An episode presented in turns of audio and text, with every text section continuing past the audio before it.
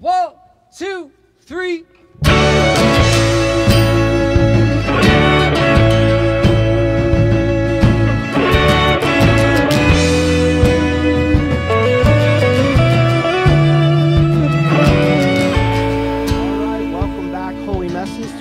Episode of A Holy Mess with His Holy Mess, Father Paul.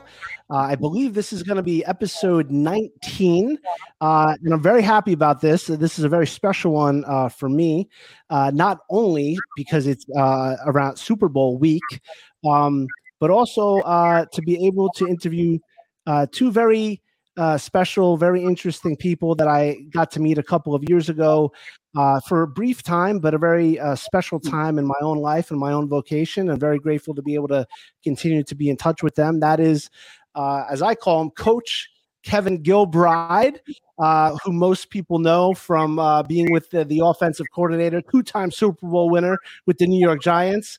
And not only him, but his uh, lovely wife, Debbie Gilbride. So, Coach Gilbride, Debbie Gilbride, Mrs. Gilbride, welcome to Debbie. the Holy Mess Show. Thank you, Father. Thank you for having us. Thank you so much uh, for for doing this. And um, I know we were having some technical difficulties, and ev- people are used to my show being a mess, so uh, they're very patient and very forgiving of, of me and and all my guests. So. Uh, I thought we were down in Dallas Stadium and the uh, people down there were interrupting uh, the communications. It happened every time we played the Cowboys. I thought it was happening again. That's awesome. This humor is a great thing, and my cousin, my cousin's husband, is a huge Cowboys fan. So I'm really happy that you said that right now. It's always And, a coincidence, but it always happened. Yeah. Oh, that's great with the communications with the Cowboys. Holy cow. Wow. You know what? I'm just going to ask you a question off the bat that I didn't even think about. But this upcoming Super Bowl, who are you going for?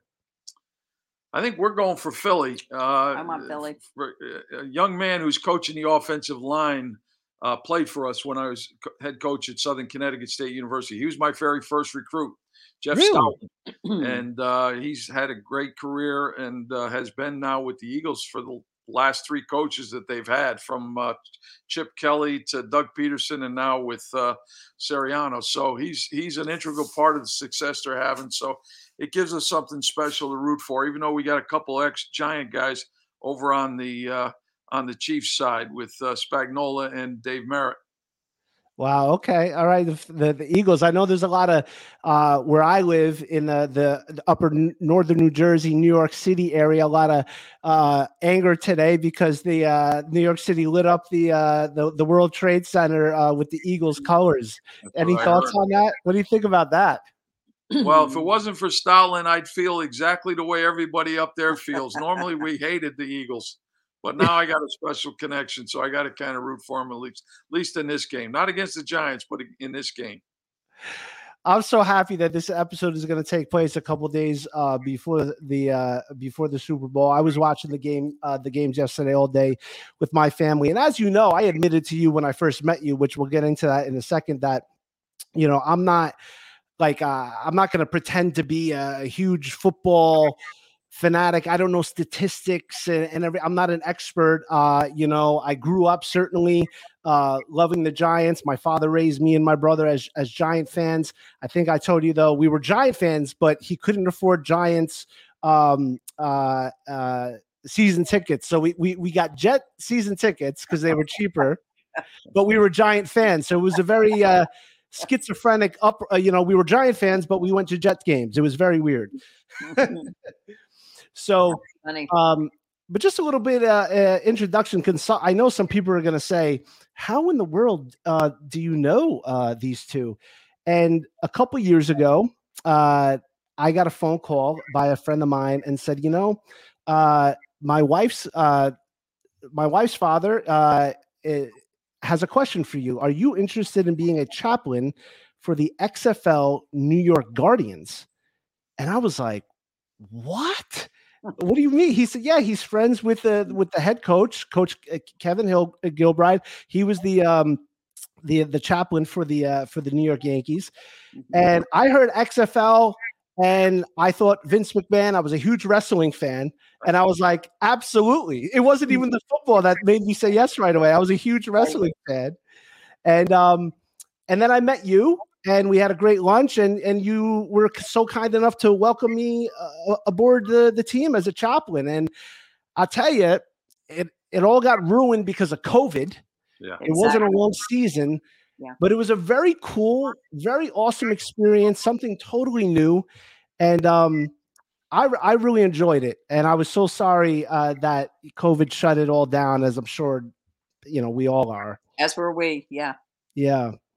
But, um, and now the, the new XFL, I guess, is starting to, to take off or anything like that. But I believe from our past conversations, are, you're not involved in, in the new one, right? No, unfortunately, I've had a couple of uh, procedures done on my legs. I've had uh, a couple of, well, three replacements now in the last 12 months. And uh, so it's kind of knocked me off the field for a while anyway.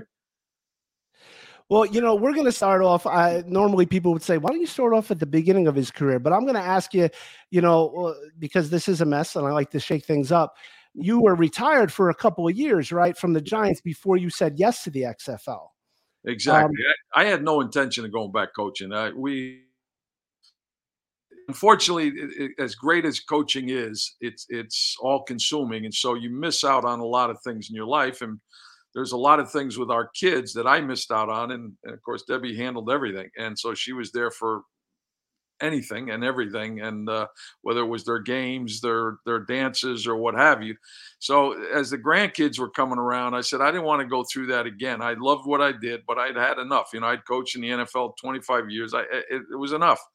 Uh, so i said you know let, let, let me back and just relax spend time with them and then i was fortunate enough that i had enough stuff related to still football you know whether it was uh, working for pro football talk for a year working with the nfl network for a year and then doing the breakdowns for uh, sunday night football for cris collinsworth. So i broke down the games for him reported with what i saw and what have you and then this opportunity came along. Oliver luck um, called me and said would you be interested? And i said no and, and, then he called back. And then the more I thought about it, I said, you know what? That's usually what the time of the year, the spring league, where we go down to Florida. I didn't want to sacrifice any more time with the grandkids, but you know, we were usually going down to Florida anyway for those three or four months. I said, this is perfect.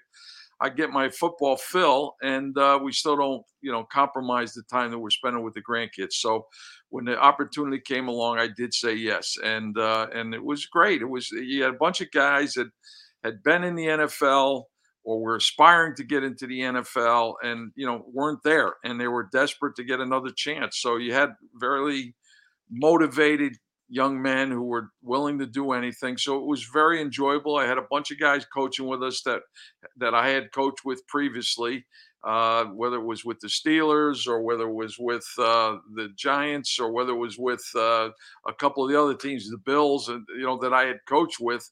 And so we had a bunch of guys that we were essentially friends with, you know, join with us. And then we started slow, but we were coming on strong. And so we were in first place at the end and cresting in the right direction. So uh, we we were just as you said, it was it was it was very unfortunate the timing with COVID.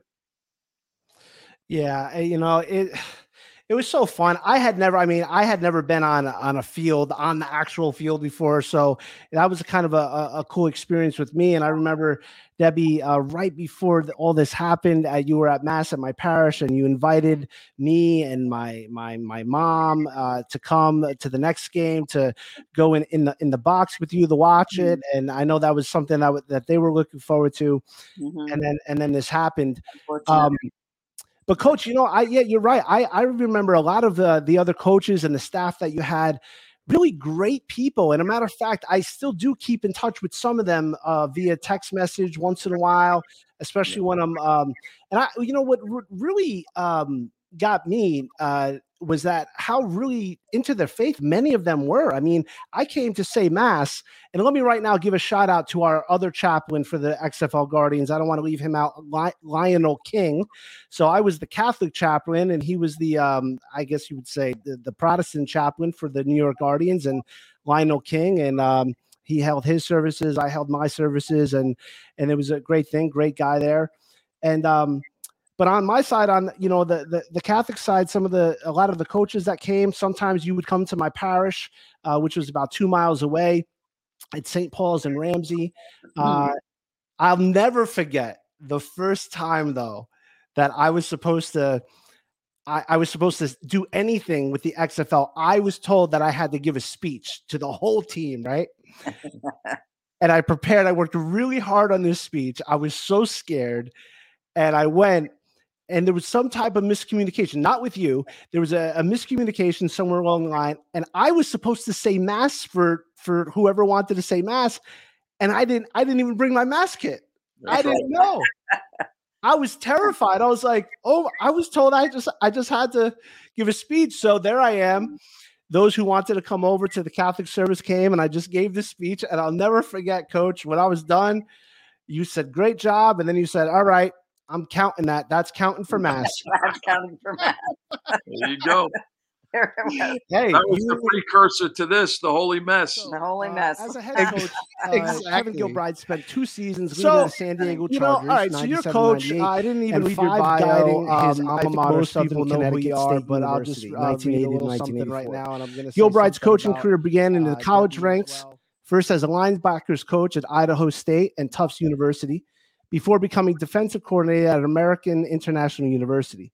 Following his stint as, as head coach at SCSU, he spent two seasons at the professional level as quarterbacks, wide receivers coach for the CFL's Ottawa Rough Riders, and then returned to college football as passing game coordinator and offensive coordinator for East Carolina University.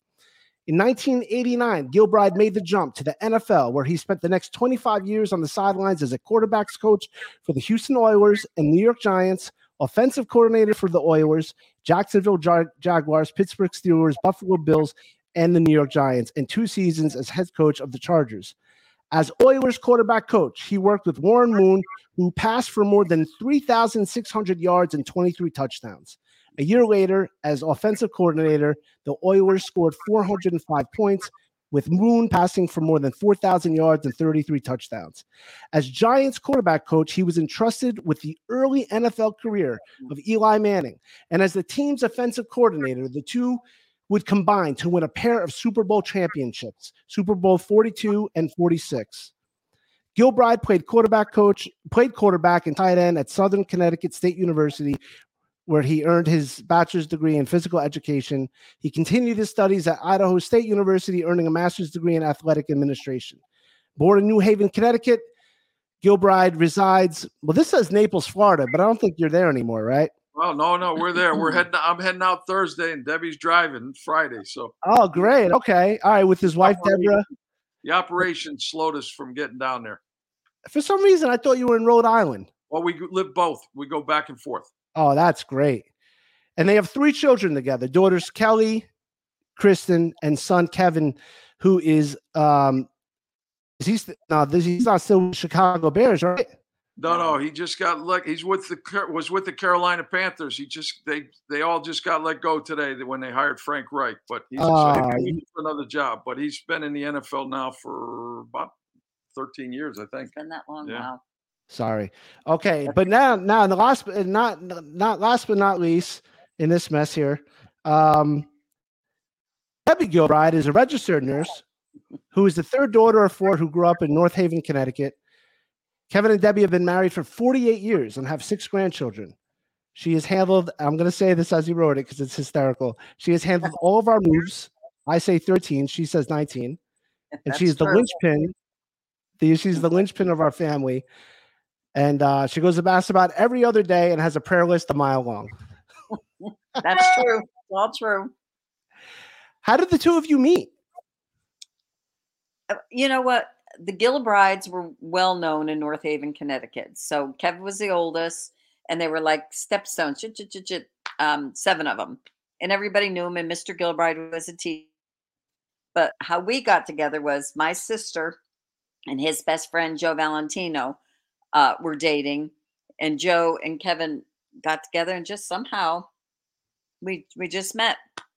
And um, I was actually good friends with his brother in high school. Yeah. His brother was a year older than a a grade older than I was, and so Kevin was two grades older. But um, we got Joe kind of fixed this up. And my father kind of helped a little bit. My father was thrilled because he, you know, four girls and then two athletic young men. Kevin was a football player and Joe played baseball. Uh, you played it too, but anyways, um, so it was it was great. And, I don't know. We just started dating. That was yeah, it. Yeah. No, 48 years now. long time, Yeah. very long time. That's amazing. That's a that's 48 short years for me, 48 long years for her. yeah, yeah. No, it's just- you know what? The years go by quickly. They really do. You- Some you- days are long, but the years go by fast. That's very true. So, and you Wow. know, uh, yeah, this is going to sound kind of corny, but it was nice uh, looking for somebody. You know, you have your grocery list of what you would like. At least I did, and a husband. And Kevin fulfilled most of most of those things on it. Uh, Not all of them, but most of them. And you know, one was my faith. One was I wanted to marry somebody that was Catholic that believed the same way I believed and would continue and, and raise our children that way. Another what I mean, he's very moral. He's um, bright. he- all the things I wanted. I didn't count on a football coach, however. That's uh, that's what I did not count on. But um, we, we adapted. We adapted well to that particular lifestyle, and and it is a lifestyle. Oh, Don't you agree? Mhm, it's it's different. When you Uh, say we you would get to a place, and Kevin would scout out the place and find the best schools for the children, and then I would go and get the house and get everything else and get the kids. I would implement what he started. You know, he would find the place, and then we would come in and we would get that. But we were lucky enough that our children did fairly well. When you Did say, well, yeah. you know, with um with the moves, some coaches' kids did not, but ours seemed to adapt pretty Yeah. pretty well. so when you say you weren't expecting a football coach did- when you first met uh no because he was always into it or you didn't realize he would get, he was going to coach one day We thought we were going to be. I, my goal was just to be like Yes. my dad. My dad was the, was a math teacher and a football basketball coach, and I we, he was very influential not only in our lives but in in the lives of hundreds of kids. Students, and yeah. that's really my whole objective was to be a high school coach, and that was the Right. intent. But he died my sophomore year in college, and uh, my college coach kind of became you know the advisor that I went to, and he just said, you know, you can always be a coach, but I think you ought to try college first. Whereas if you start as a high school, it, you can go to college, but it's much more challenging. Why don't you try and experiment with the college as a grad assistant? And then if you want to come back, you, it'll be easier to come back as a high school coach then. And so, make a long story short, I never coached in high school. wow Mm. Yeah, over 40, 40 something years of, you know, between college and pros and never, never did coach in high school, which was the original intent. Wow, God, yeah, God works in, in mysterious ways. Uh, and I do want to ask you a question uh, about, about the difference between coaching in college and, and in professional football. But in terms of the, the two of your relationship, Debbie, you said you wanted to find somebody with the same faith background. So thank you for bringing that up uh, before I even did. Did you both, obviously, you just said you did, Coach Gilbride, did you also, did you both come from uh, cradle Catholic, Catholic families? the same parish um mo- most of our lives and Yeah. then then then the split then it split up but um like i said everybody saw the gilbrides and saw they were in church every week and it just it, it meant a lot to me for that sort of thing now i i don't know if um We would take up a whole pew. There were nine of us, so covered, covered. You couldn't miss could, us couldn't coming miss through. the gilbrides coming through and I'm the oldest of the seven kids, so it was, it was, uh, you know, as Debbie said, it was kind of going down from there. It was, but it was, they got smarter as they went along. I, I got into coaching, and then my brother Timmy got into coaching, and then my sisters and brothers, the rest of them became lawyers and CEOs and what do you call it, real uh, CPA. CPAs and that kind of stuff. So they they were smarter, but I think that really truly was a little bit the influence or lack of influence when my dad died. You know, because they he was such a, a role model for uh, for all of us, but he certainly had more of an impact on my brother Timmy, who just retired last year from coaching basketball up at Bowdoin College for gosh how many 40, years? almost 40 i think it was 38 or 39 Yeah. years so long time Wow. Now, with all the, uh, you know, whether it was the uh, the 14 or the 19 moves, with, with all the moves with going up ranked of, uh, you know, p- professional football, eventually a Super Bowl winning team twice, uh, some of the best offense in in the entire world. In terms of, of of your faith, I mean, when you're in that that limelight, or or just in general in that in that business, which we would tend to think maybe you know isn't very faith friendly, and I could be wrong about that. Um, how did you, the two of you, stay grounded? How did you stay connected to your Catholic uh, moral values? Uh, did you make some type of previous commitment that no matter what, we're going to continue to go to church or anything? Or can you speak to that at all? Was it hard? Was it easy? If I may may say something, I feel like that kept us grounded. Um, we needed we needed our faith to be grounded to to go with all the rest of the junk that went on in in the different in the different um, environments that we had eh, with the different coaching staffs in the different places, and that was already a comfortable, ready-made place to be for me, and to bring the kids when I would enroll them in CCE and all that stuff. And then I always like to try and teach or do something with the church too, and that really did keep me grounded, and and it enhanced my faith. And instead of i mean you, you couldn't listen to all the stuff going on. You had to just be you and i i never told anybody you know i i was always shocked when i realized that people knew my husband was a football coach because we never mentioned it we just went in and said you know this is who we are we're we're new in the parish and we would like to participate and do that that that that but then um so that was kind of a an eye opener when i when i realized that no matter where you go once the name is out there, people are going to know you. And, mm. You know, you just treat people the way you want to be treated. And I felt like that's how it worked. I don't know. How did you feel? Well, to me, it's it's a great. Uh, I don't know if cushion's the right word. Uh, support system is that uh, when you talk about all those moves, not all of them are by our choice. So a lot of them came because we were on a poor team, and they were you were asked to leave. And so it's nice to have the security or comfort to be able to fall back on your faith as you get through those challenging times. And, you know, it's it's a long the season's long. I mean, you're putting in 80, 90 hours a week and uh and then you go out and sometimes things turn out the way you, you pray that they will and sometimes they don't. So it's nice to have a uh, one steady, stable thing in your life besides your wife and your family, and the, the faith is another one. Just is a great facilitator for for allowing you to to do that and and and ride out the highs and lows, the ebbs and you know uh, that happen inevitably. I mean, even when you have a great year, you're you know you're you're 12 and 4 that's a great year that you still lost four times and and unless you win the Super Bowl, you come to a point in the time where you, you finish the year on a loss, and it's a it, it's a devastating feeling. And again, for us, it was you know sometimes you didn't win enough, you you were asked to leave, and it's uh, you, you got to have some strength, and it's nice to have the a, a, a constant and consistent place you can go. And our faith was a place that we could you know depend on heavily.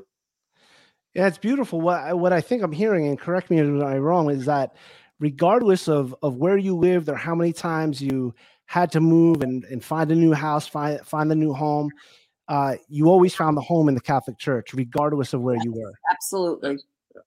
Debbie, without a doubt. Debbie always taught special, uh, special ed, uh, religious ed. Special ed was what she taught me. Spe- religious education to you know wherever church we were in. She was always involved in with the church and and and our kids were too you know either whether it was uh um you an know, altar server altar servers or or or doing the what would you say eucharistic ministers or what have you they were always doing something uh so it was again it was something that kept us together tight and close together and uh as you can imagine like houston when we would go we because it was central time zone you know, the game would be at 12. So I could make the five o'clock mass when we were home. And uh, so I'd get there, and we had one priest when I went up to get communion. If we lost, I mean, he, before he'd give me the communion, he gave me holy hell. What the heck happened in the game? You know, geez, how'd you do this? How'd you do that? And then then he'd hand me the communion, and I'd get going. Oh my goodness! In the communion line, he would Father say Daly. that. That's right, Father, Father Daly, Daly. He was. Yeah, he was great. He was great. Um, we were. that's that's awesome. You know, I uh so I obviously I know that, that there are chaplains for for some teams. So forgive my ignorance. Are, are there are there chaplains for every single team in the whole NFL? I don't know that that's a fact, but I would suspect uh, mo- certainly the majority would have that. Okay. And uh, it may actually be all 32 teams, but I, am not positive of that fact. Every team we were with um, had somebody that would connect. Now, um, you know, Houston, we, we didn't have a chaplain when we when I first started in the NFL, but they would get us a priest for the away games and that was always great. And so the Catholic kids on the team and, and the coaches would go. And uh, when I went to Jacksonville, that's where Tom Coughlin was the head coach. And Tom, that was the first guy that had the priest came in even on our home game. So that was so much, so convenient. And then, and uh, you'd be amazed again, whether it's uh, Catholicism or some of the other faiths. I'd say, I'm going to throw out a stat, and I don't know that this is an accurate stat but it's certainly over 50%. And I would say it's closer to 70%, maybe even higher than that, that are going to attend something if it's available to them. Really? You know, they're going to, whether it's, again, whether it's the ecumenical uh, mass or, or, or, service or the Catholic uh, service, yes. you know, most of them will, will enjoy the, um, I don't know if it's the, the calmness before the storm uh, or the, or the, the need to, to express the, the innermost feelings in the quiet of a of a chapel service or or the mass for us Catholics. But uh, we we again, I I know over fifty percent. I'll bet you it's close to eighty percent are going to something. Uh, so there is a definite need for for a relationship with with with God, no question. Amen. Amen. Yeah, I ran into uh because right now I'm working at a cemetery at Gate of Heaven in East Hanover, which is right next to Florham Park where the Jets practice. Yep. And um, I, I, I went into uh, Playa Bowls. I've been obsessed with these Playa Bowls lately. And uh, a couple months ago, and uh, I, I, ran into like four or five of the players there, and I introduced myself and you know told them I was a chaplain. They they all told me that that they go you know, on their own team, that their team has a chaplain, whether it's the Catholic or the ecumenical, I'm not sure which one, but they, they told me that they all go. And uh, not that I was impressed by that, but that was inspiring. Yeah, that was it. I'm not was, surprised. Yeah. yeah. I'm not surprised at all.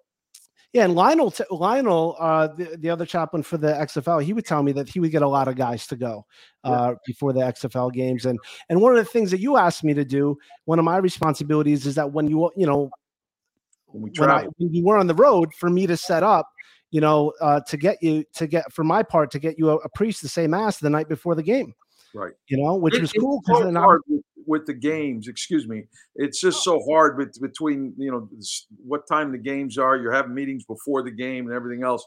If if you don't have the availability of someone that's coming into your you know the hotel that you're staying at when you travel or uh, it's if you're not careful you you're it's easy to skip mass. And uh, so it, it it it solved a mm. lot of problems logistically when there was that you you spent the extra time to to arrange for us to have a priest, or or Lionel did to have somebody that would address the uh, the the remainder of the team. And again, uh, at least two thirds. I, I I'll bet you even more than two thirds, three quarters or more were attending something. So it, even though it was it was a challenge for you guys to find somebody, uh, it was very much appreciated, and it was definitely taken advantage of.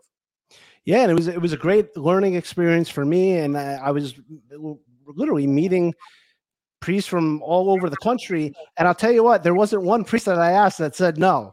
You know, so yeah. there wasn't one priest, and I they didn't know me from a hole in the wall. Maybe they didn't know, you know, they just knew it was a XFL team or whatever. And uh, it, it was it was great. As a matter of fact, I had help from a, another priest that was setting things up for the NFL away game. So, and apparently there was this group of priests that people knew all over the country. So it was really beautiful to know that you know uh, that this is taken so so seriously. Um, I, I heard a couple weeks ago. I was at the uh, uh, March for Life in Washington D.C. and um, Coach uh, Dungy, Tony Dungy, was there. Great person, great man. You know him? Oh yeah, very. He and I were on the rules committee. Unfortunately, my tenure as a head coach didn't last very long. Where his lasted a long time, but we were on the rules committee together, and we've known each other for for a while. And that first year that I when I first retired and I worked for Pro Football Talk, he and I did the Super Bowl together. We were the the week of the Super Bowl, we had a you know a show every yeah every day, and we were on together. And uh, but more, far more importantly than that, he's one of the better men that I've been around ever anywhere, right? anywhere, whether yeah. in football or otherwise. And it doesn't surprise me at all that he spent the time and put himself out there for that. And then you know, and of course, then he exposes himself to certain people that are, are going to say some ridiculous things. But uh, yeah, exactly. It, it, it, they attacked him for his faith, and I thought I thought the comment he made, where he where he referenced the reaction of our country to the injury that that safety from Buffalo, ex, you know, experience and the, the concern for his life, and and equating that to you know the concern for life, you know, with with as it relates to abortion and and the maintaining of you know the young women being willing to carry the children to birth to full term, whether they kept them or uh, let it go to adoption. I thought was phenomenal. I, I, I just I have a great deal of respect for him. Wow. God, I mean, not wow that you said that, but thanks for thank you for saying that. Thank you for your own witness. I didn't even have to ask you to talk about that. Um, my my point of of bringing that up, which you made ever more beautiful, was that he made he said a lot of beautiful things about you know um, faith and the, the NFL, but he did say one thing that was like something about because he did talk about prayer that that that that with um I is it Darnell Hammond? I'm I'm sorry, yeah. I'm forgetting the yep. name. Right, everybody, but he said something about when he was coaching. Something about they wanted it. He wanted his entire team before in every game to take a knee and pray uh, on the field. And supposedly the NFL said if, if you do that, the, you're going to get fined. That right. there was a, a, warning of being fined for for just taking a knee and praying with the whole team on camera. Now I don't I don't know if that's a controversial thing to, to bring up here or whatever, um, but like is that does that sound far fetched or is that something that maybe you've kind of heard of in, in, in your career there? I've never heard of it, but it doesn't surprise me. I mean, there's such concern about the, uh, the, the interpretation of certain acts or certain gestures, and it's amazing some of the things that they allow, and then some of the things that they're a little bit nervous about. And again, that would be one of those ones that would have caused a small percentage of our society to to be offended by it, but they're they're if that if there's any segment or sliver of a, a group of people that would be, you know, shows objection to that, uh, they're going to be very sensitive to it. And so it doesn't surprise me that they would ask that not to take place. The irony of that is, I don't know that there certainly was no team that I've ever been associated with that didn't say a prayer before the game anyway. It's just done now in the locker room. And so somehow the fact that you'd show it out on the field that, that that's going to be offensive and not allowed uh, I'm not surprised, but uh, it's disappointing. Yeah, you know, and uh, I know there's many other more. There's other faithful Christian besides Tim Tebow, but I, you know, so I don't mean to just single on Tebow, but my own, uh, and I don't, I don't believe you ever coached him, did you? No, no. Yeah, I didn't think so. But you know, it was funny because you know the guy takes a knee, talks about his faith, gets criticized like crazy in the media. Meanwhile, for the NFL Super Bowl, I can't even watch the halftime show with my niece and my nephew. Right. You know, because right. it's just it's just I we just it's just not appropriate. Uh, you know. And meanwhile, but a guy kneeling, you know, saying a prayer. I, I just didn't get that, and I'm not here to poo-poo on that. That's not my point, or whatever. But one of the things I wanted to ask you about was, you know, the, the good things, the positive things. Um, you know, how does the NFL, you know, encourage uh, I love the fact that they have the, the chaplains and that a lot of t- the teams have chaplains, but also, you know, in our world today, things are changing and it's, uh, I don't know, it's not all, it's very messy to, to go in line with this. Um, so I was just curious with with your experiences with it, and I'm glad to hear how much your faith was uh, a support to you, and no, no, matter where you were, your faith was uh, that cushion and uh, that bedrock, uh, especially with being um, you know moved around uh, so much. Coach, were there other were there other coaches or players uh, that were an inspiration or a support to you that you met along the way because specifically because of their faith? Well, there were a lot of them. I don't. Uh, I'm, I'm trying to think of.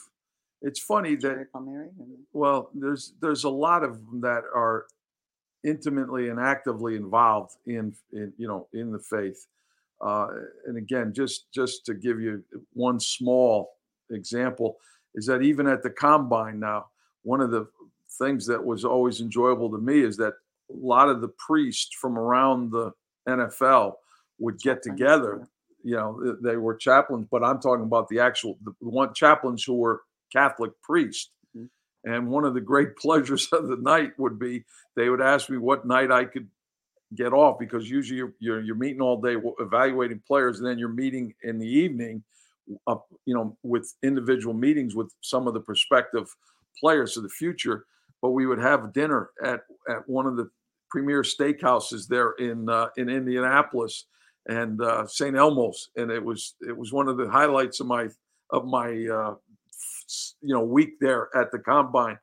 But they would also be there so that there would be a mass on Sunday, that there would be a chance to go to confession, and that they were there for for players, uh, you know, as a special mass for them, and then a and then opportunity for you know counseling and and uh, inspirational talks with priests uh, with the coaches. The problem was just the, the limited time you had to to meet with them because you're working all day and and into the evening as well. But there they were there. So I mean, it's a it's a big part of the NFL. It's just uh, it's just some of it is uh, it's kind of kept behind closed doors. I don't know. They, as you said, they they won't allow that stuff to be showcased, but it, it definitely takes place in a. lo- I'd say, as I mentioned earlier, the vast majority of players are definitely involved with some expression of, of religion.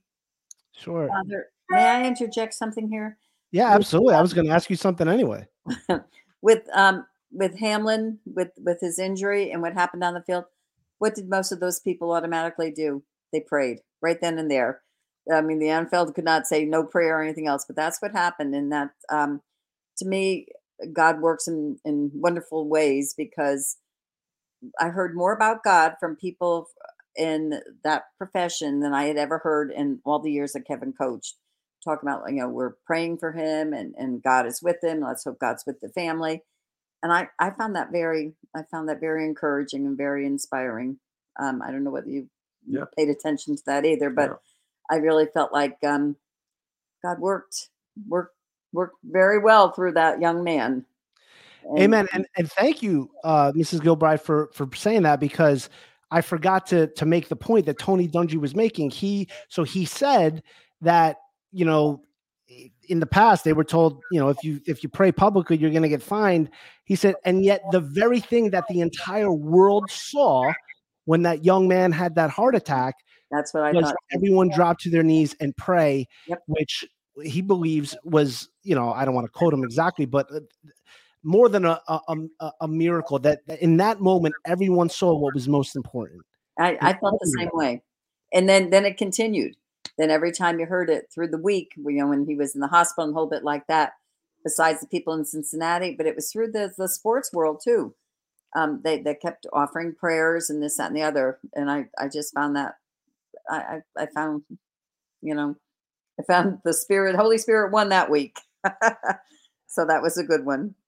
And thank God that he's uh that he's okay. Okay, I didn't see it yet, but I heard that he just uh, made a public statement first time since he's been back. So uh pra- praise God for that. Right. Debbie, is there anything within the different teams in the NFL that you've been a part of that your husband has been coaching for? Do they offer some type of support for the wives or the spouses? there's there's Bible studies, and I have I've been to most of them at the most of the different teams that there there were, and um, Catholics weren't exactly well represented there, but um, but I you know I enjoyed it, and I've been to um, other Bible studies too. Oh, FBS, I, I've gone to that, and it's um, I always feel like it's it's it's a challenge because sometimes Catholics aren't always accepted, and you know because they all they're they have preconceived notions of what I will feel as a Catholic. Mm. And I said, no, I don't. I don't feel you know this. These are my beliefs, but uh, you have your beliefs, and they can. We're all Christians. That's kind of how I felt. So um, I I found that a way to um, to also to deepen my faith because it, it made me um, made me realize that you know we're all we, we're all we all have some of the same beliefs but then we as catholics have different beliefs that i, I strongly believe in and think that those are the important things in life too. And, they're you know and we had we had people that facilitated the the bible studies. And anytime you're you know you go to we always had different books that encouraged us to to read not just it, it was it was a, a program. It wasn't just you go in there and sit around and talk. We did a lot of that too a lot of praying but um but it was it was good. And i i miss that. I miss that because it's nice to be with people that are in the same situation as you're in and can um to look to god to to to help and to and to be there to be our strength as as god always is so that's that's how i felt about that And as you're speaking, I'm just thinking how, you know, how blessed your children must have been growing up in that in, environment.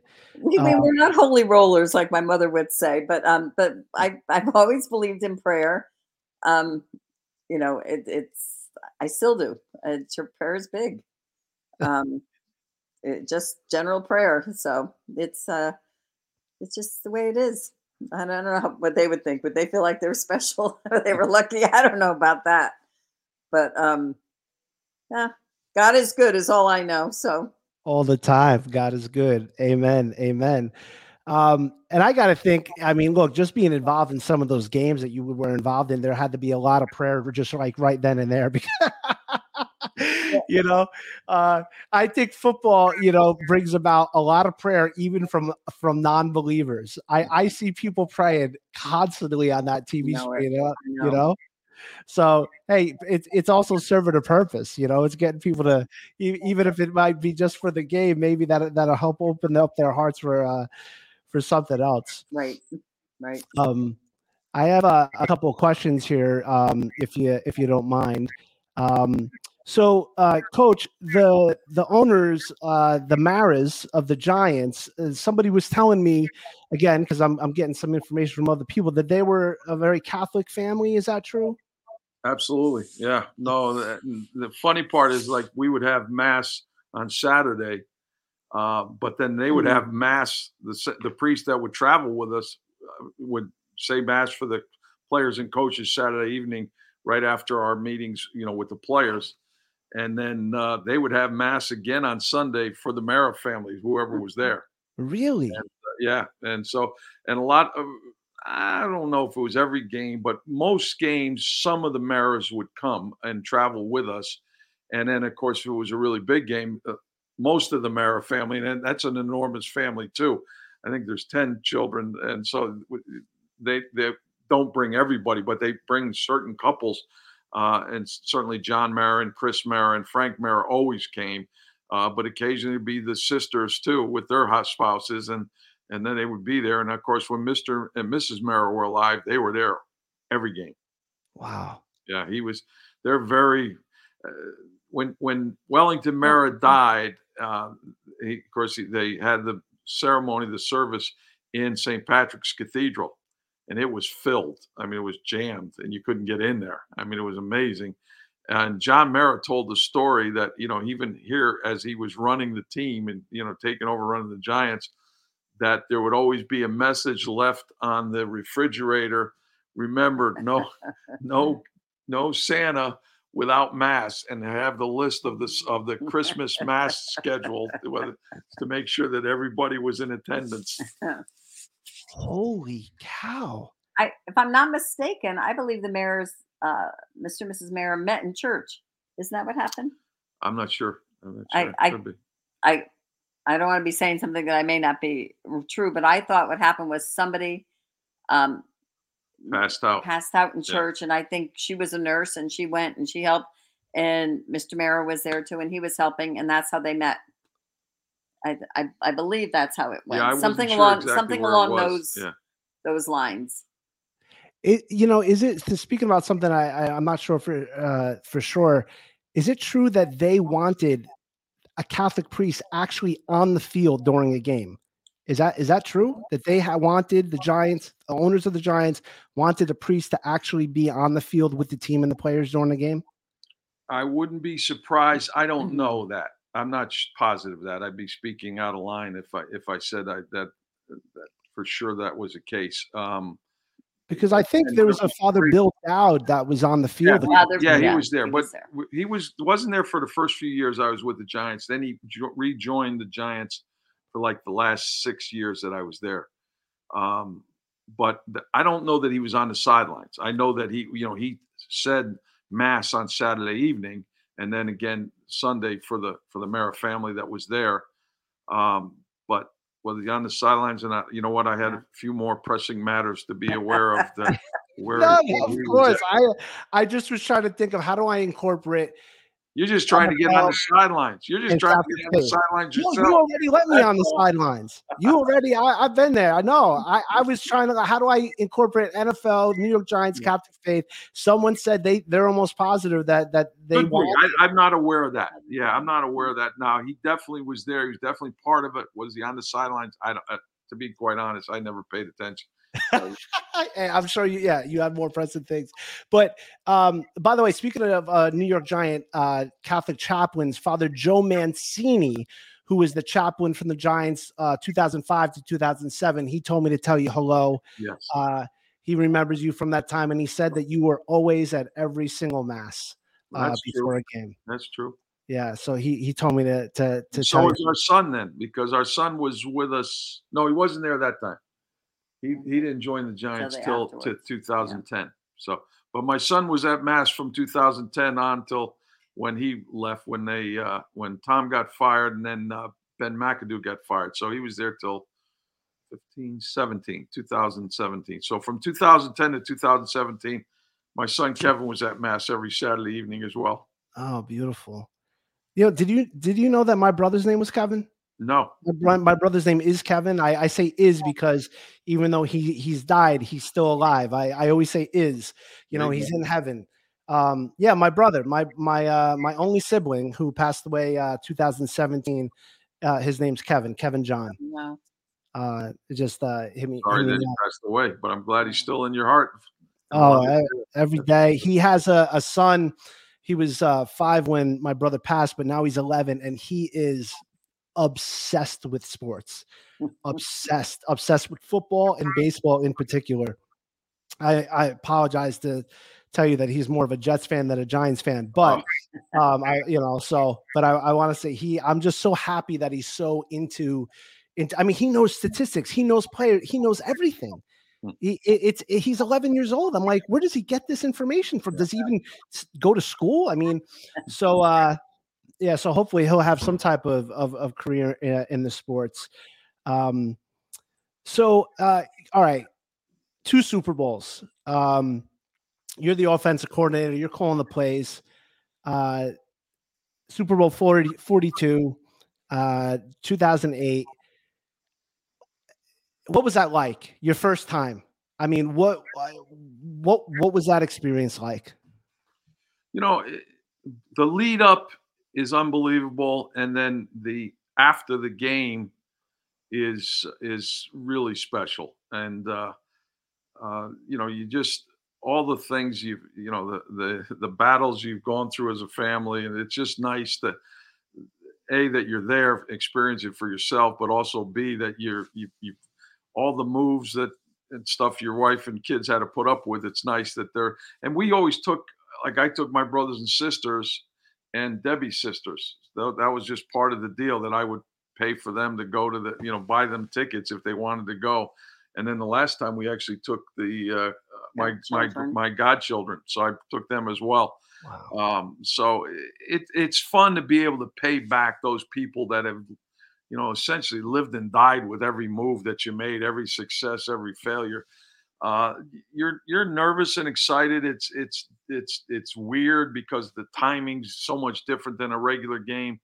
you know the half time's different the lead up between when you take the field when you get off the field when you're able to go back out on the field everything's just different but once the game starts it's it's the game you know like people have said to me how do you like that we as you know won both games on the final drive you know we had the ball and uh how do you how do you concentrate with that you know well, if you were worried about the fact that there were 180 million people watching it, you probably couldn't, but you don't think that way. You're just you're zeroing in what are they doing? What do I have to do to give our guys a chance? You know, what plays do I have to call and that kind of stuff. And uh, it, it becomes very much like the, you know, just like any other game. It's, And it's the magnitude is so much different. But while the game's going on, it's, you know, I'll just say this: when it's over, you're exhausted, and you say you, hmm. you feel like, how can I be tired? I didn't do anything physically, but the emotion on drain on you is unbelievable. And but the feeling afterwards is phenomenal, and and the experience of when, to me, the greatest experience is not the not the you know the party after the game. I'm exhausted. I'm ready to go to bed. I'm a I'm a party pooper. What a I'm, party guy. Yeah, and but when we actually rode down the Canyon of Heroes, you know that that's an incredible experience. That was that's that's beyond your imagination of what that would feel like. That's that's an incredible feeling. And then then the ceremony to get your Super Bowl ring is is special as well. But I would say to me the greatest thing is a your your ability to take along the people that you care about to this experience and they're, they're doing all the ancillary stuff that are involved with the super bowl. You're not you're still meeting and going to practice and everything else like you always did. Uh, and then then afterwards it wasn't the immediate aftermath but you know the ride down the canyon of heroes is is something very very special. I don't think either one of us will ever forget did you? All right, so you went in. They were eighteen and zero, I believe. I, I'm just gonna ask. Yeah. Were you guys confident, or were were you a little nervous? Definitely nervous, but I'm nervous for every game. You know, even at games that were you know supposedly prohibitive favorites. So, but did I think we had a chance to win? Yeah, I did. And uh, yeah, I mean, it was uh, we had played them the last regular season game and they had beaten us 38-35 and but they, they they scored on the last time they had the ball and and and came down and beat us. But it was a tremendous game a high scoring game or what have you. But the next time when we played them in the super bowl they played us completely different. That slowed the whole game down. Really? The amazing thing is it stopped us from scoring but it also stopped them from scoring so because you know we held the ball forever, but the big plays were absent because you know they were they played soft, they played zone, they never allowed us to have Plaxico Burress one on one until the last play of the game for us, which is mm. when we threw the touchdown pass to him. So uh, it was it was a completely different game, but I I really believe that there was if there was any doubt in our players' minds it was erased in that last regular season game because we came out of it thinking, you know what, we probably should have won that game. Maybe we could play with these guys. Yeah. Wow. Hmm. Yeah, the, uh, the catch, the the uh, the I don't know the helmet catch, David Tyree. Yeah. was that just like a miracle? Was that an answer to prayer? I mean, what uh, were you well, shocked to see that? You know what? I didn't even think of it that way because to me he was wide open, and I couldn't understand why the ball wasn't thrown on time. Uh, I didn't realize that that uh, that uh, Eli was scrambling around for his life. That the guy had a hold of him, and he was having to spin out. They actually misplayed it, and they're playing a two deep, a quarter, what they call quarters coverage which means the safety, when number two goes up the field, is supposed to stay with him. But when he went to the flat, he, you know, to the corner, he jumped them, and the corner went with the with with with the guy. It was Steve Smith, a rookie that ran the corner mm-hmm. route. So he had the safety in the corner standing there, and David Tyree was running a post. There was nobody within 30 yards of him. And so I didn't understand why he wasn't throwing the ball. And then I, you know, of course, when you see the film, because I'm looking at the coverages, I'm not looking at the protection. Got it. And then by the time he spun out and saw David and threw it, the far safety, Rodney Harrison's the guy that came across and hit him. And he jumped up and grabbed it and was bringing it down. And as he brought it down, because of the way he was hit and the way that Rodney was trying to pull the ball away from him, it caught on his head as he was bringing it down to his body, but he had the tenacity to hold on to it and keep it. And uh, it was a you know the, probably the most celebrated catch in the history of, of the Super Bowl. Okay, now I will tell you what David's wife said on the the bus going back to the hotel. David's mother had just recently died, and she said that was his mother holding that ball on his helmet. Wow. So that's what my belief is. That mama helped help that boy uh, hold that ball on his helmet. I love the. I'm it's sorry. gotten out now, but uh, not many people knew it at the time. He couldn't catch a cold that week in practice. He dropped everything we threw at him. It was Oh, amazing. See, so it was his mother. It was a little intervention there. But he but he caught heavenly. he caught that pass, and plus he'd already caught a touchdown pass earlier. Uh, I love the fact that he immediately wrote a book called More Than a Catch uh, um, uh, about his life and uh, and about his faith. Yes. Yeah. Um, he, uh, and about his faith. Yeah, he became friends with a good friend of mine named Justin Fatica, who runs a ministry called Hard as Nails Ministries. And David Tyree also wrote the forward to one of my friend's books uh, um, about the faith. So that was really a beautiful thing. So that, all right, so that you just said it was absolutely unbelievable, amazing. Now, when you win again, uh, so the first time you win the Super Bowl is it is it is it a different experience when you win a second time? Is it is it does it mean just as much or you know? I mean, I, yeah, um, that's my question. Yeah, I get it's. I think it was a shock to everybody in the Yeah, world, but us. The first one, the second one, I don't think. I mean, to be honest with you, I thought we had the better team and we were dominating the game. We just weren't getting ahead of them. A couple times we jumped out early and we're going down for another score. They made a terrible call for Kevin Boothe for holding, or we would have we would have been up seventeen to three, and it it just so it- just seemed like everything was working against us. And in that game, maybe the catch as the second best catch I ever saw was the one Mario Manningham made up the sidelines. But already two times early in the game, he was stepping out of bounds as he caught the ball, or we would have scored another touchdown. So, uh, you know, it was a game that I thought we should have won more easily than we did. Uh, I don't think anybody was surprised that we won that game, the second one, but it, it's still uh, the culmination of a tremendously you know a lot of work an incredible amount of work and and uh, sacrifice and effort by players and coaches and uh, and the organization in general. So uh, it, it's a, it's still a pretty special feeling. I don't know if it was any less. Uh, it's like people Any ask you who, who do you who do you like best of your children? They're different but you love them you love them you love hey, 'em there all. you go. I, in terms of faith, I mean, are you just does that just turn you to the Lord and just like it filled with gratitude for these unbelievable accomplishments? yes. Yeah, definitely no question i mean it just yeah, so many things have to fall into place for for you to be in that position uh, from the time you were young to the chance to be in the pro football the chance to be with a good organization and good players and yeah, the coaching staff that's able to you know organize and you know orchestrate the Mm. whole thing so yeah it, there's so many things have to fall into place for that to to occur i mean I, I, the best example i give is right after we won in the 2007 season, the 2008 season, maybe was our best football team.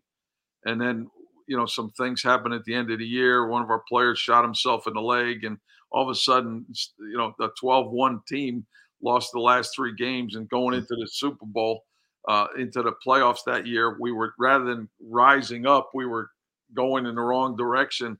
And yet we beat every team that was in those conference championships this weekend. We beat them all, three of them at their place. So I mean, we knew we were the best team. So it was a tragedy not to have won that year.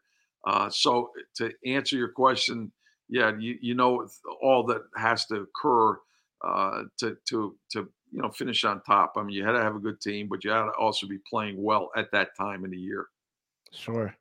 It's totally amazing, I think. I mean, when you think of all the games and all the things that can happen that that you make it to the Super Bowl, it's it's it's indescribable, really.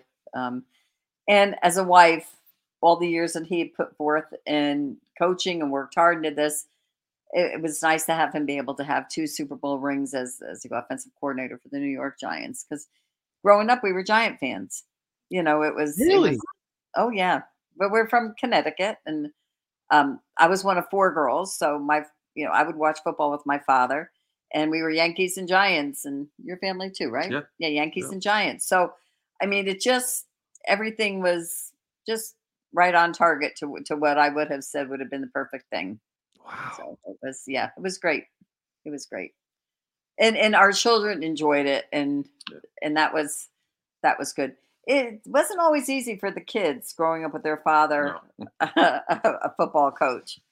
Um, Texas was tough because they're they're everything they do they do with such gusto and everything. But then they they felt like they could say whatever they wanted to the kids, and particularly our son used to get a lot of flack from teachers, parents. You know, you're talking not just kids, ridiculous things that they said to him.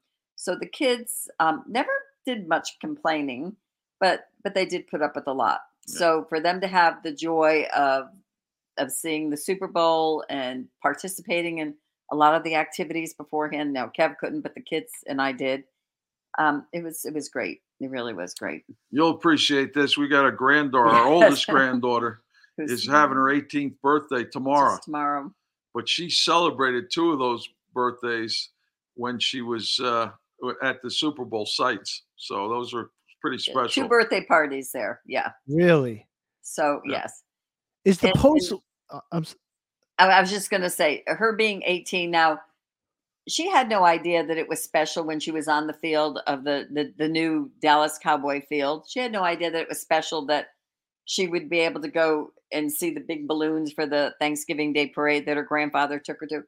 I mean, this was just what she did, and so there was a lot of opportunities um, that they that she had particularly because of Kevin's being able to to to get these things done and to be you know where he was that she was too young to appreciate it. So then when she was finally old enough to appreciate it he retired. Yeah. so she she would kiddingly say well pop you make you know because wherever we go people know kevin. Uh, it's just the way it is. Be it in rhode island connecticut new york pretty much throughout the country people know who he is for some reason for And, some um, reason. she's always like, oh, they knew you, Pop. And so then then it wasn't quite as often. So one day, a couple of years ago, right? Uh, What, what well, exactly did she say? She It was about two or three years after so I had funny. first retired, and uh, you know, she she would just stand back and watch people come pay up, ask for your picture, you know, take a picture with you or sign an autograph, whatever. And finally, somebody came up somewhere. Oh, I think we were over Block Island, and she was kind of like shaking her head. I said, "What are you looking at?" So well, I noticed you've been losing your popularity.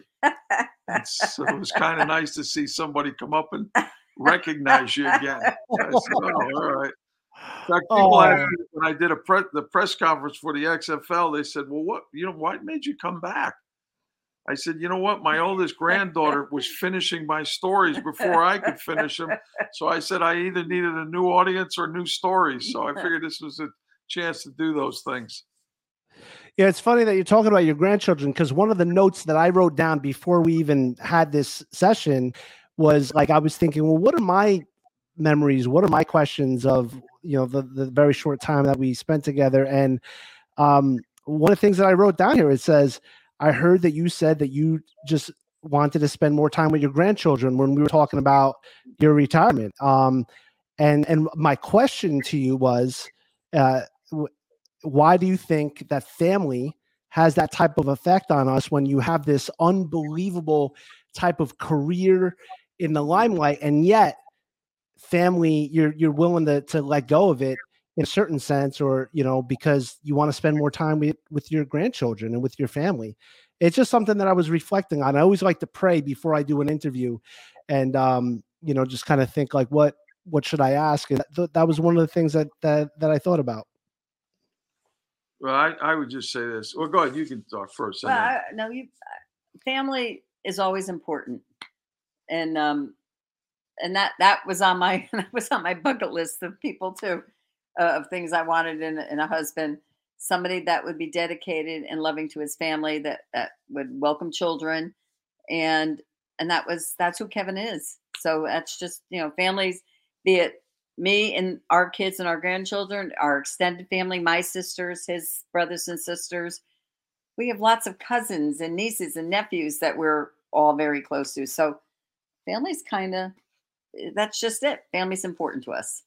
I mean, I love the job. I did, and I and and I do miss certain aspects of it, you know, profoundly. But um, it's it still was, you know, I, I would, you know, people say, "Well, that's great." You know, you you you you got a free moment. You're here to see your kids play, or you. And I was thinking, you know,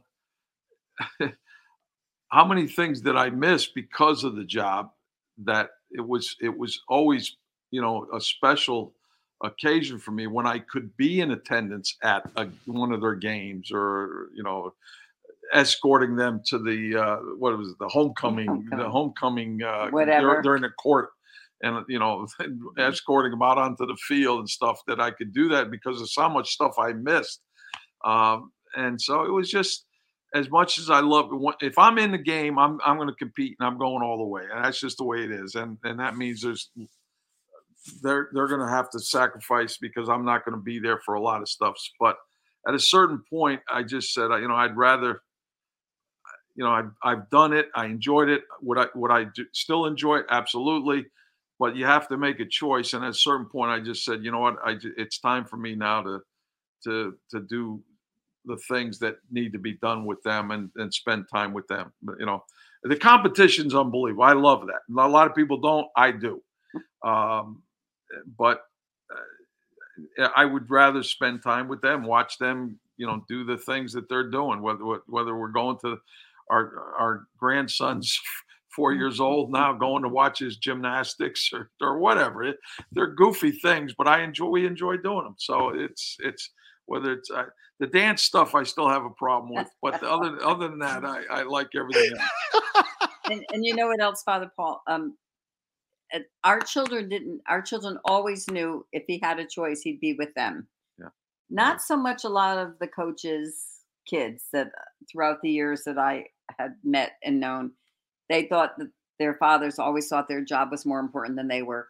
Our kids i i mean they knew that their father's job was important to him but they always knew that his preference would be with them if if i'm not saying that right if given the choice if if um that's yeah. what he would rather be. His heart was always with them, I guess. Is mm, how I'm trying well, to say. Uh, how yeah, am I trying to say well, it? I'm not saying what, it right. What he what they like they have said whenever they've had, been asked to get up to speak at something that where I was being honored or recognized, they would say, My dad didn't make a lot of stuff. He would miss this or miss that. But we always knew if he could be there, he, he would. would. And, and if he had his important. choice, he'd rather be there with us than whatever his responsibilities were yeah. that were requiring to miss it. So it sometimes actually made me feel worse rather than better because yeah. it just kind of accentuated what I knew that how much I was missing, but it did comfort a little bit to it, know that they felt that way. That if I had my choice, if, if I could, I would be them. I right. would be there, right. and, I, and that is the truth.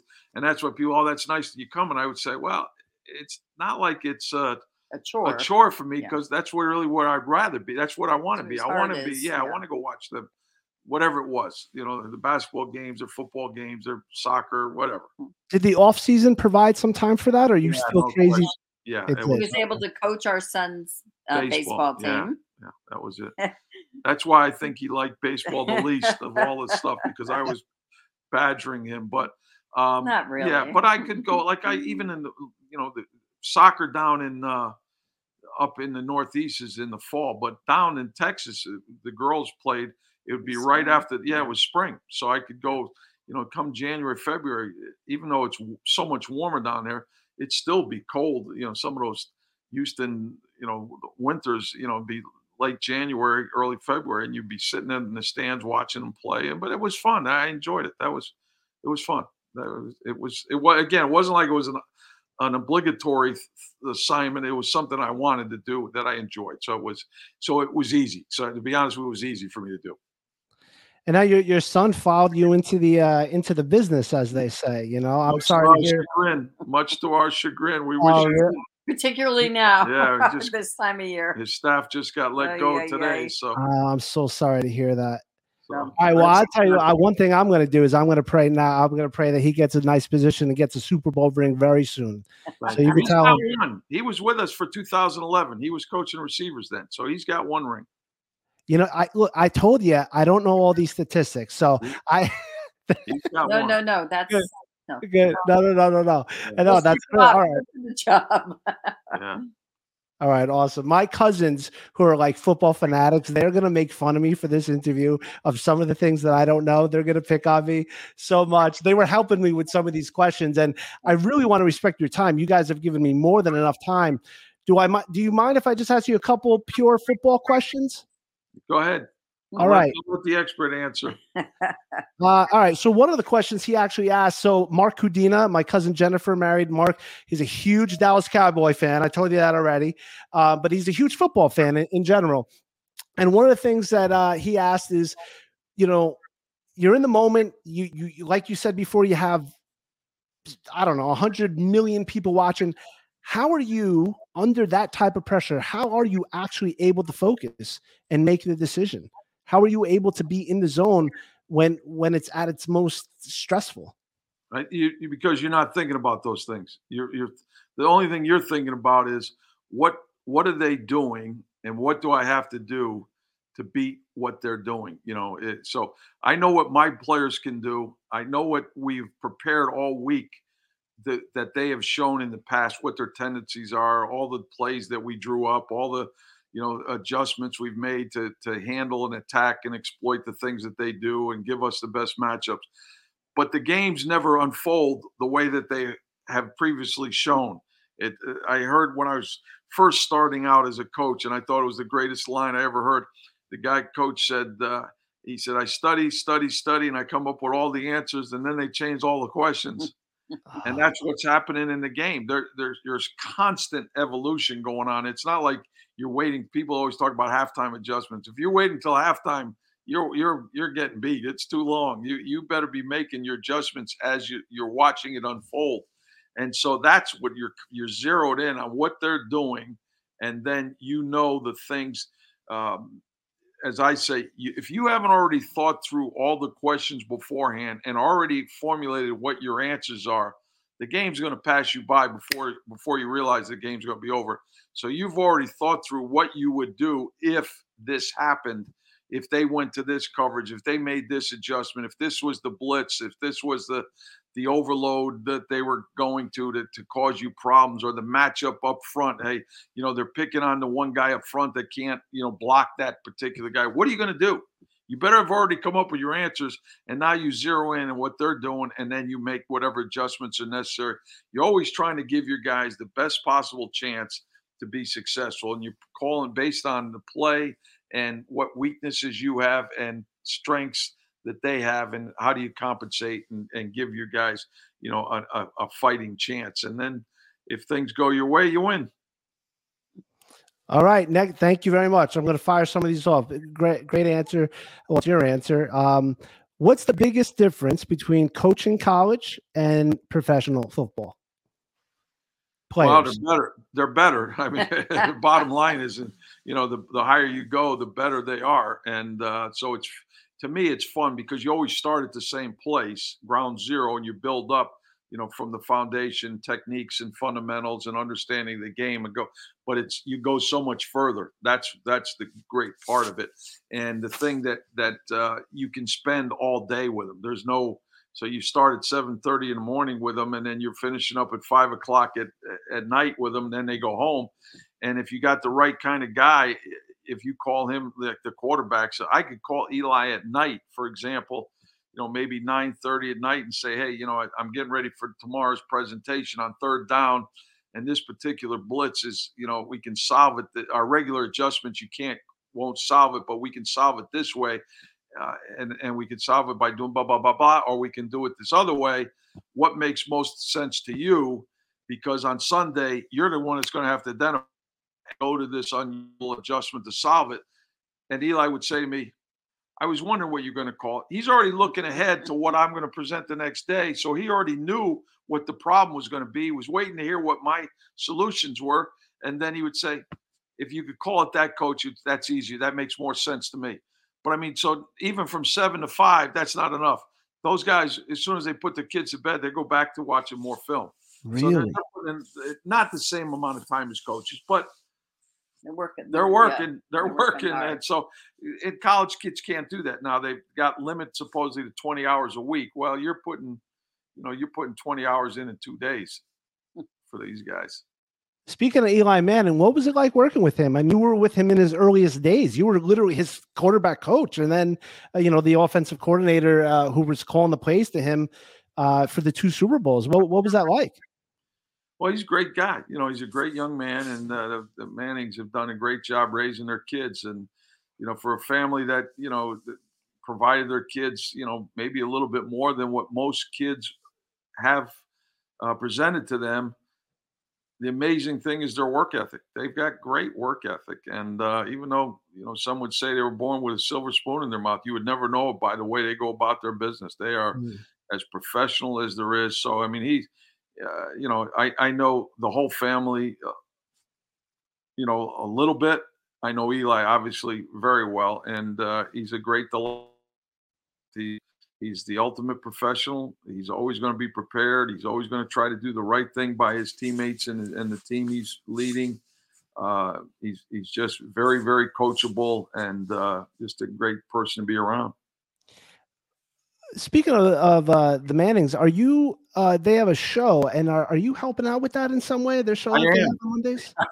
Not that they use my material very much, but but I'm I spend about six hours a day preparing you know different sides of the ball. So I'll do like say say Houston was playing Dallas. I do Houston's offense on Monday. I'll do Dallas's defense on Tuesday. I'll do Dallas's offense on Wednesday, and I'll do Houston's defense on Thursday. And then basically they want okay, give us the stats, but not not the details that you would present to us if we were playing for you, but just give us the overall, you know, stati- uh, percentage wise. All right, they're 33% single high. They're, they're so that they have the background and they're, they're looking at the game film anyway, but they want to hear from me. So I, I'll Wow. give it to that. And Yeah, then they six want hours a day. That's almost full time job. it is, and then I'll say then then they want to know, all right, how are you going to how would you attack team, you know, Dallas's defense with Houston's offense? And then the next, you know, how would you stop Houston's offense with Dallas's defense? So basically, game plan first, the way you always did. You know, I used to get up on Saturdays and, and recite to the team, you know, here's the way I see the game unfolding. We're going to start off attacking this area. They're going to have to make this adjustment. When that adjustment happens, then this is these are the plays I'm going to go to. So then that's going to require them to do this. And when that happens, then I'm going to go to these plays. And so Eli would say, I, "Can you present it like that?" And so that's what I would do. And so they use that usually to get into the game, to the discussion of the game. And, you know, they're just teasing each other and then uh, the, relating to the game or relating to the guests that they have. yeah. But uh, it, I like it because it keeps me into the game. You know, it keeps me, you know, involved with. Ever since I've been gotten out coaching, somebody's asked me to do that. Sunday night football asked me to do that. Cris Collinsworth, and then I did that right up to then. You know, then Eli asked me, so I said yeah. So I, you know, so I, I switched from doing it for Collinsworth on Sunday night football to doing it for Eli and Peyton on Monday night now. Speaking of today's game, uh, my cousin's uh, husband, Peter Garlasco, probably the biggest uh, Jet fan that ever existed, uh, oh, but a huge football fan in general, 100%. He was so happy to hear that I was doing this episode.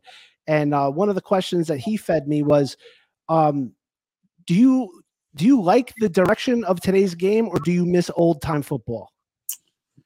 There's certain things that I like, you know, no question. I mean, when I was with the Oilers, we we introduced the, you know the run and shoot and four wide receivers, and of course that was heresy back then, and no one did it. And we led the league in passing and the offense every year. We went to the playoffs seven straight years, but we were criticized constantly for that style of play. Well, now it's everybody does versions of it. Not that not that they we but you know the wide open game and what have you. Um, but the fundamentals are still the things that win.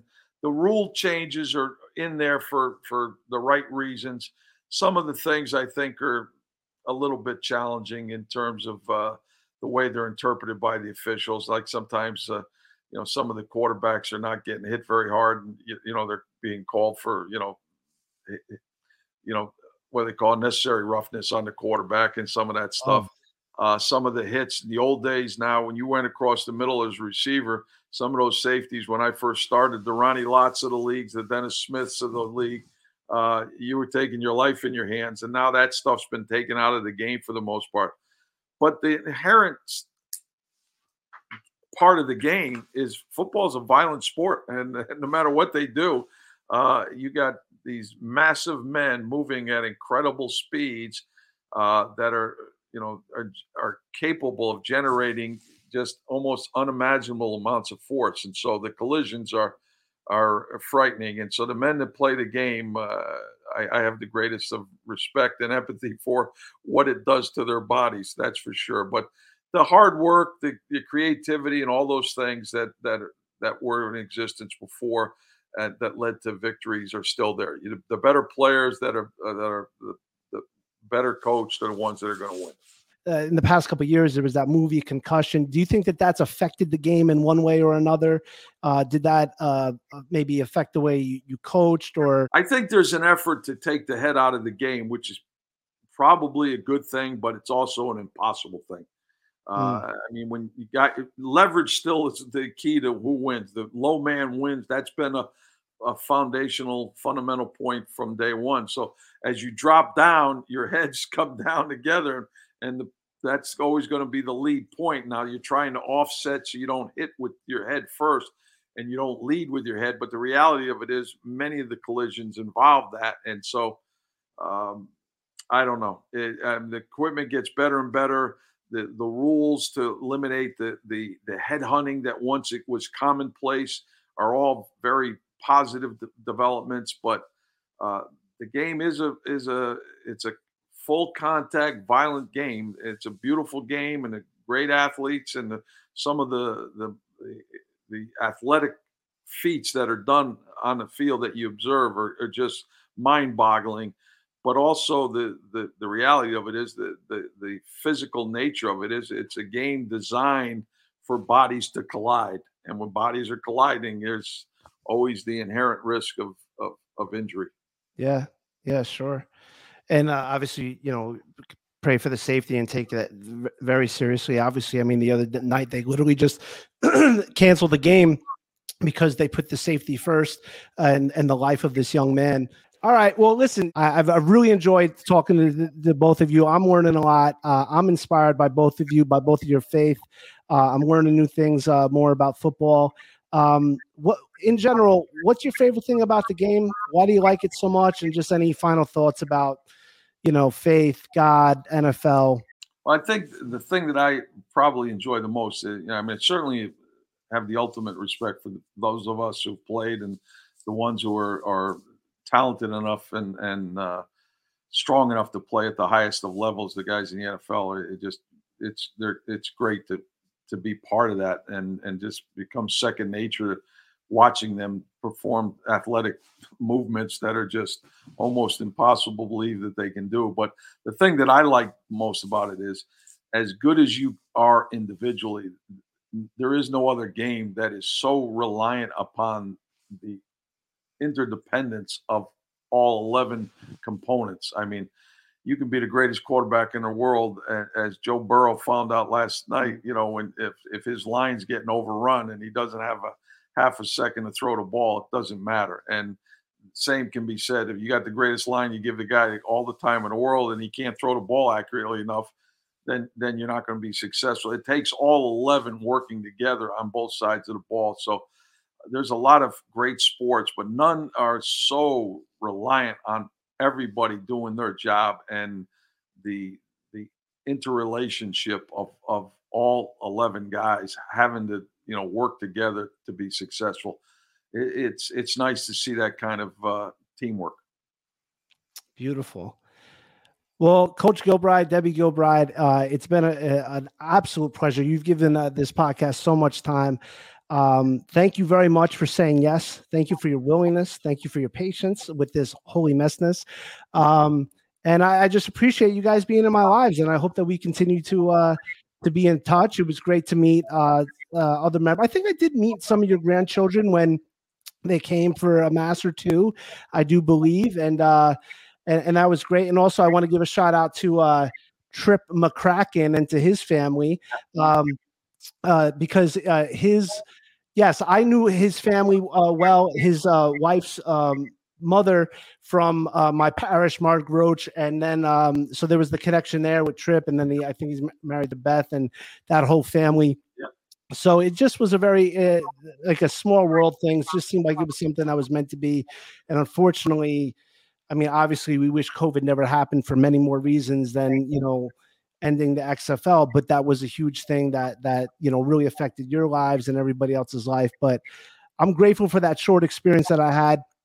I'm grateful for the interaction that I had uh, with both of you. You inspired me as uh, lay people who are, are very devout and busy because you know a lot of people out there they think some people you know it's just the the pre still people think it's just priests and nuns and and then I'm like no we're just like a tiny percentage of so many other people that are so faithful and it, the people that go to to daily mass like you know like yourself those are the people that that inspire me. That's you know what keeps me going and energizes me.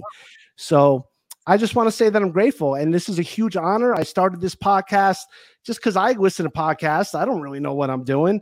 Uh, i never went to broadcasting school or anything like that but I like it, and uh, I thought this would be a great episode. And honest, honestly, I think it really was, and it's, it's going to be great, especially that it's going to come out Super Bowl week. So I just want to say that I'm very thankful. Thank you very much. Welcome. Thank you for having us. Yes, thank you for having us. We, we enjoyed seeing you again. Stay in touch. We got to get you with another team somewhere. Hey, hey, anytime, anytime. So listen, I'm gonna officially end this now, but then I'll say goodbye to you with with when the recording's done. Okay. Very All good. right